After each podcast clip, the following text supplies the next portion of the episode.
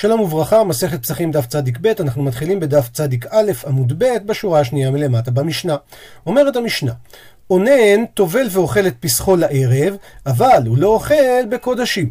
מסביר רש"י, שאף על פי שעדיין לא נקבר המת, עדיין אין ענינות מהתורה אלא רק ביום, כמו שנאמר, כאשר אהרון אומר למשה אחרי ששני בניו מתו, הן היום הקריבו ואני אונן ואכלתי חטאת היום, אז זה אומר שרק היום אסור, אבל הלילה מותר, וטבילה הוא צריך. והסיבה שהוא צריך טבילה כי זה אחד מ-11 מעלות שבהם החמירו לגבי קודש. אבל לא יאכל האונן לערב בשאר קודשים. למה? כי איסור ענינות לילה אמנם הוא מדרבנן, אז לגבי פסח חכמים לא העמידו דבריהם כי יש שם כרת, אבל לגבי שאר קודשים אין שם כרת, הם כן העמידו דבריהם. ממשיכה המשנה, השומע על מתו, מדובר שהוא שומע אחרי כבר הרבה זמן שהוא נקבר, והדין שיום השמועה הוא אונן מדרבנן. הפכנו דף, והמלקט לו עצמות, פעם היו קוברים את הנפטר, ואחרי שנה היו נשארות רק העצמות, זה היה נקרא יום ליקוט עצומות, והיו מכניסים אותם לתוך איזשהו גלוסקמה או ארון, וזה היה נקרא יום ליקוט עצמות, אז מי שליקטו לו עצמות של אביו ואימו, הוא מתאבל עליהם את כל היום כולו, אבל שוב, בערב הוא כבר לא מתאבל עליהם. אז השומע על מותו ומלקט עצמות, הדין שהם טובל ואוכל בקודשים כבר בערב. שהרי היום עצמו הוא רק מדרבנן, אז בלילה ודאי שאין אנינות ואין להם בעיה לאכול בקודשים. גר שהתגייר בערב פסח, בית שמאי אומרים טובל ואוכל את פסחו לערב, בית הלל אומרים הפורש מן העורלה כפורש מן הקבר.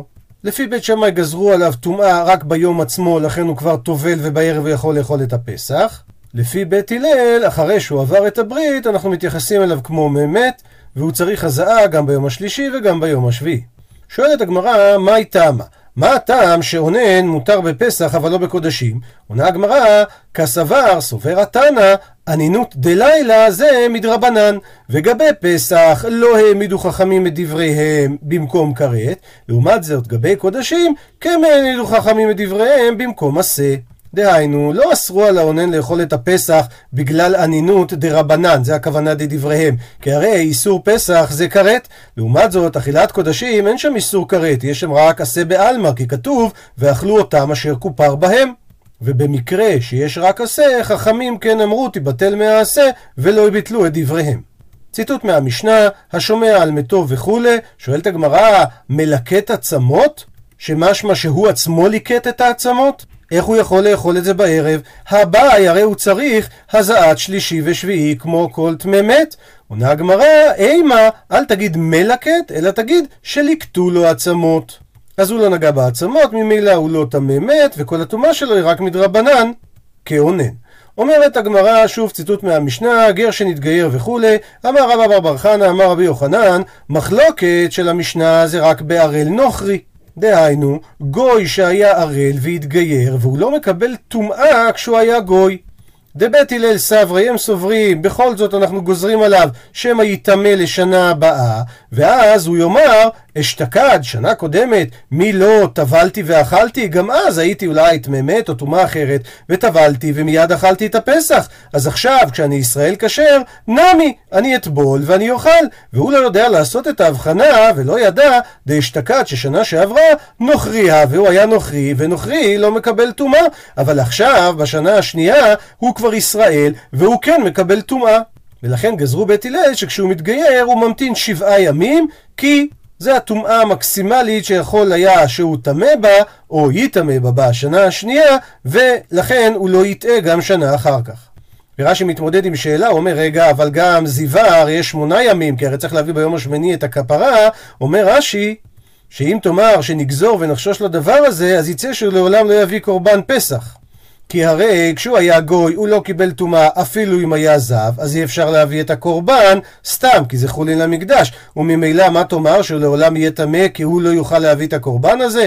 לכן כולי היי לא גזרו. עד כדי כך לא גזרו, אלא רק לפי שבעה ימים של טמא מת.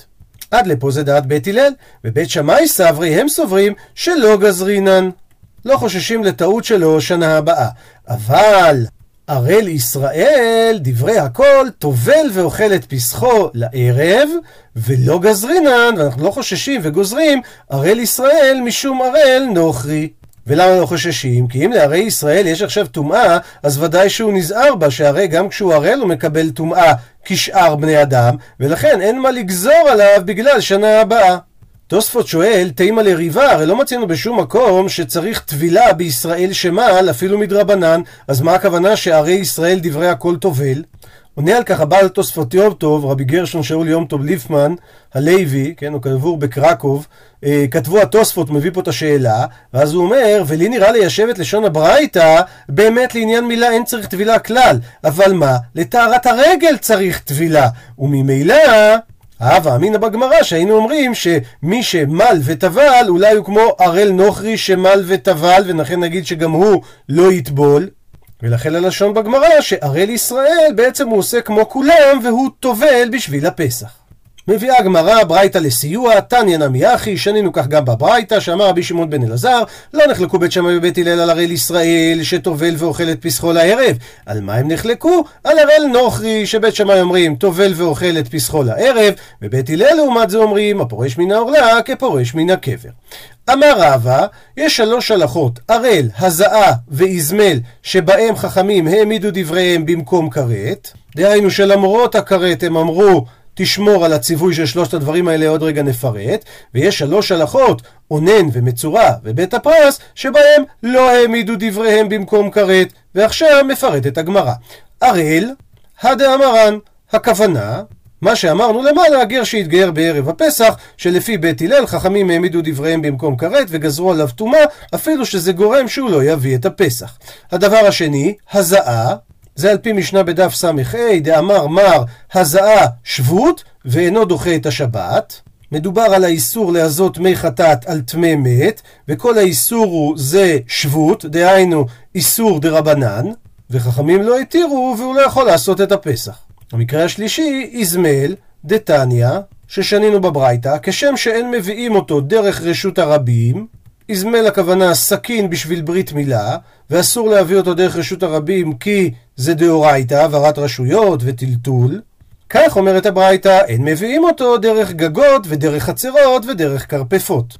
ואף על גב של כל הדברים האלה הם רשויות דרבנן, וזה יגרום שהוא ידחה את פסחו, כי הרי אם יש לו זכר למול והוא לא מל אותו, זה מעכב אותו מלאכול את הפסח, שהרי שנינו בברייתא, מילת זכרה ועבדיו מעכבים את הפסח. ורש"י מסביר שמדובר דווקא על בעל הבית שיש לו שם איזה תינוק ערל, ולא מדובר על כרת לערל עצמו, מזה שכתוב זכר אשר לא ימול, למה? כי הרי המילה עצמה היא דוחה שבת אפילו בזמנה, לעומת זאת קטן הוא לא בר כרת. אז אין מניעה למול את התינוק בשבת, אבל אם מלו אותו לא חייבים כרת. לכן זה לא רלוונטי לעניין מה שאנחנו מחפשים על מקום שחכמים העמידו דבריהם במקום כרת. שלוש הדוגמאות הבאות, שבהם חכמים לא העמידו דבריהם, המקרה הראשון, אונן הדאמרן, מה שאמרנו במשנה, שאונן טובל ואוכל את פסחו לערב, כי בפסח יש כרת וחכמים לא העמידו את אנינות הלילה כנגד הכרת. המקרה השני, מצורע מהי היא? שואלת הגמרא, עונה הגמרא דתניא, ששנינו בברייתא, מצורע שחל יום השמיני שלו בערב הפסח, וראה קרי בו ביום, טובל ואוכל. מסביר רש"י, מצורע שטבל והריף שמשו ביום השביעי של הספירה שלו. אז הוא נכנס ביום השמיני למחנה לוויה, דהיינו לשער ניקדור, ששער ניקנור לא התקדש בקדושת הזרה, ובאזהרה עצמה הוא לא היה נכנס, אלא רק היה מכניס ידיו לבהונות, והסיפור מסתבך כי הוא ראה קרי בו ביום, ביום השמיני, ובעצם אסור לו להיכנס למחנה לוויה, כמו שכבר למדנו שבעל קרי משתלח חוץ לשתי מחנות. אז עכשיו ביום השמיני הוא צריך לטבול בגלל שהוא ראה קרי, ולא בגלל הצהרת, כי הצהרת הוא כבר טבל מאתמול. ואף על פי שהדין שטבול יום אחרי שהוא ראה קרי לא נכנס, כי כתוב כי יהיה בך איש וכולי, ובהמשך הוא כבוא השמש יבוא אל המחנה, בכל זאת במקרה שלנו אותו מצורע נכנס להר הבית כדי להכניס ידיו לבעונות, למה? כדי שהוא יאכל את פסחו לערב.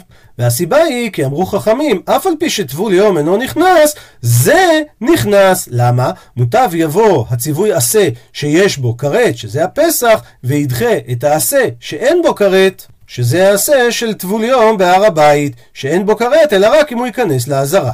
כמו שאנחנו רואים כאן, המצורע עומד, הוא לא נכנס לעזרה, זה שער ניקנור, ועד לפה מותר לו להיכנס, אפילו שהוא לא חיכה אחרי הטבילת הקרי שלו לערב, כי חכמים אמרו, מוטב שהוא יעשה את הפסח ולא יימנע בגלל גזירת חכמים. ועל הדין הזה, ואמר רבי יוחנן, דבר תורה אפילו עשה אין בו. דהיינו, טבול יום יכול להיכנס להר הבית, כל האיסור מדרבנן רק, שנאמר, כתוב בדברי הימים, ויעמוד יהושפט בקהל יהודה וירושלים בבית השם לפני החצר החדשה. והרי מדובר על הר הבית, למה קוראים לזה חדשה? מהי חצר החדשה? שחידשו בו דבר, ואמרו, טבול יום לא ייכנס במחנה לוויה. אז חדשה זה בגלל החידוש שהם הוסיפו לו על קדושתו באותו היום, והם אמרו טבול יום לא ייכנס. ואת הלימוד הזה למד רבי יוחנן מהרב שלו, שזה החידוש שהם עשו. אז לגבי פסח הם לא העמידו את דבריהם לאיסור שבעל קרי לא יכול לבוא אל העזרה, אלא הם התירו להיכנס ולהתאר כדי שהוא לא יידחה מלעשות את קורבן הפסח. הדבר השלישי, בית הפרס, דתנן ששנינו, ושבין בית שמאי ובית הלל, הפכנו דף, שבודקים לעושה פסח, ואין בודקים לאוכל תרומה. אומרת הגמרא, מה הכוונה, מהי בודקים? אמר רב יהודה אמר רב, מנפח בית הפרס והולך. זה משנה ממסכת אוהלות, והכוונה היא שמותר לאדם שלא יכול ללכת בצורה אחרת לעשות את הפסח, לעבור דרך בית הפרס. בית הפרס זה שדה שהיה בו קבר וחרשו אותו, ועכשיו אנחנו לא יודעים איפה נמצאת הגופה, אם בכלל, אז הוא טמא מדרבנן. אותו בית הפרס. וחכמים הקלו שמותר לבדוק, זאת אומרת, מותר לכתחילה להלך בבית הפרס על ידי בדיקה. למה? כדי לעשות הפסח אם אין לו דרך אחרת.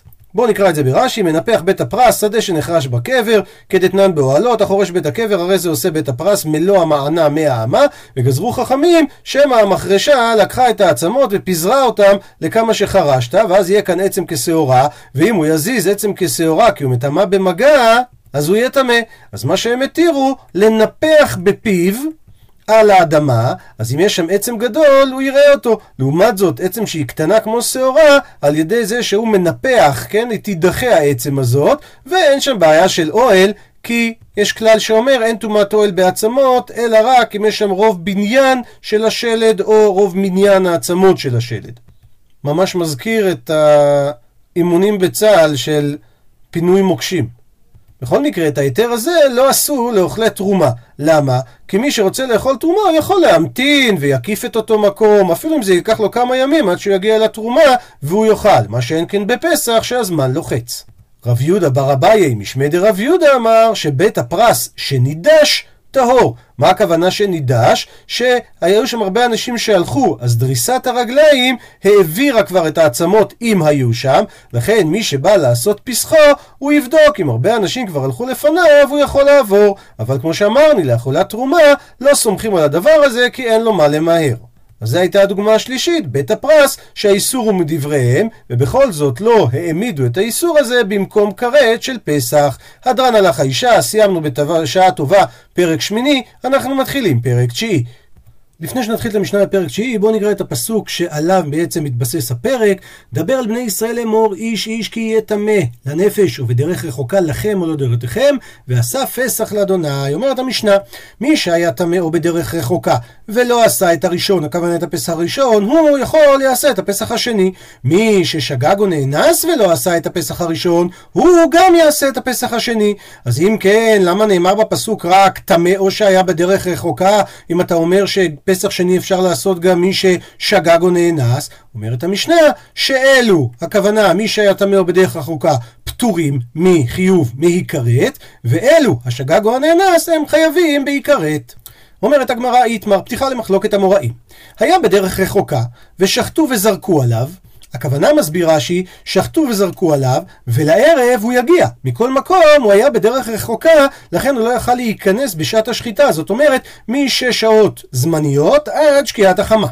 אז רב נחמן אמר, הורצה, הכוונה, הקורבן שלו רצוי והוא פטור מלעשות פסח שני, ורב ששת אמר, לא הורצה. דהיינו, הוא חייב לעשות פסח שני. רב נחמן אמר הורצה, למה? מי חסו דחס רחמנה עליו, דהיינו, התורה ריחמה עליו ואמרה לו, אתה יכול לעשות פסח שני, אבל, ואי עביד, אם אתה מצליח לעשות פסח ראשון, למשל, אם שחטו את זה עבורך ואתה יכול לאכול, תבוא עליו ברכה. לעומת זאת, ורב ששת אמר, לא הורצה. למה? למה הוא חייב לעשות פסח שני? מידחה דחיה רחמנה כטמא. התורה בעצם דחתה אותו לפסח שני, בדיוק כמו שטמא לא יכול לעשות. וגם הוא נדחה לפסח שני. עכשיו הגמרא תביא מקור לכל אחד מהאמוראים. אמר רב נחמן, מנע אמינא לה, מהיכן המקור לדבריי? דתנן, שהרי שנינו במשנה. מי שהיה טמא או בדרך רחוקה, ולא עשה את הראשון, אז הדין שיעשה את השני. אבל אפשר לדייק שהוא לא עשה, מכלל דאי ביי, שאם הוא כן רצה, עבד, הוא כן יכול היה לעשות. וודאי שהמילים לא עשה לא יכולות לדבר על הטמא, כי טמא גם אם ירצה הוא לא יכול לעשות. לכן, על כוכך, הלא עשה מדבר על מי שנמצא בדרך רחוקה. מה יענה על זה רב ששת? ורב ששת אמר לך, אי הכי, אם כך כדבריך, אז סיפא של המשנה, דקטני שכתוב שם, שגג או נאנס, ושוב פעם המילים, ולא עשה, את הפסח הראשון, שהוא יעשה את השני. מדקטני ולא עשה, אז מזה שכתוב ולא עשה, אתה גם רוצה לדייק? מכלל דאי ביי עבד, שאם הוא רוצה, הוא יכול לעשות? מה פתאום? הרי על מה אנחנו מדברים בסיפא של המשנה? הרי שגג והרי נאנס. שאו שהוא שגג ולא ידע שהיום פסח, או שהוא נאנס ולא הצליח להגיע כדי לעשות את הקורבן. אז מדובר על מציאות שהוא לא יכול לעשות. אז מה תסביר עם המילים ולא עשה?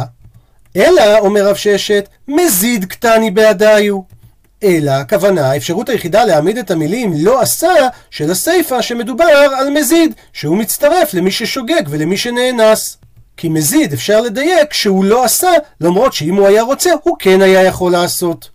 אז כמו שמזיד אנחנו מדייקים מהסיפא, החנמי, אותו דבר תדייק מהמילים ולא עשה של הרישא לגבי אונן קטני בעדיו, שאונן מצטרף למקרים של טמא ודרך רחוקה, כי אונן למדנו בדף צדיק א', שהוא, אם הוא רוצה, הוא כן יכול לאכול את הקורבן כבר בערב. וסייעת לתירוץ הזה אמר רב אשי, מתניתין נמי דייקה. אפשר לדייק באמת את הדבר הזה מגוף המשנה עצמה. דקטני שכתוב, אלו פטורים מאי כרת ואלו חייבים באי כרת. אהיה, על מי נאמר המשפט הזה? אילי מה אם תאמר שהוא נאמר לגבי המקרים של השוגג ונאנס, מה פתאום? שוגג ונאנס בני כרת נינהו? האם הם חייבים כרת? הרי רק עובר במזיד יהיה חייב כרת. אלא לאו, אלא בהכרח אתה צריך להגיד שעל מי נאמר המשפט שחייב כרת? המזיד ואונן.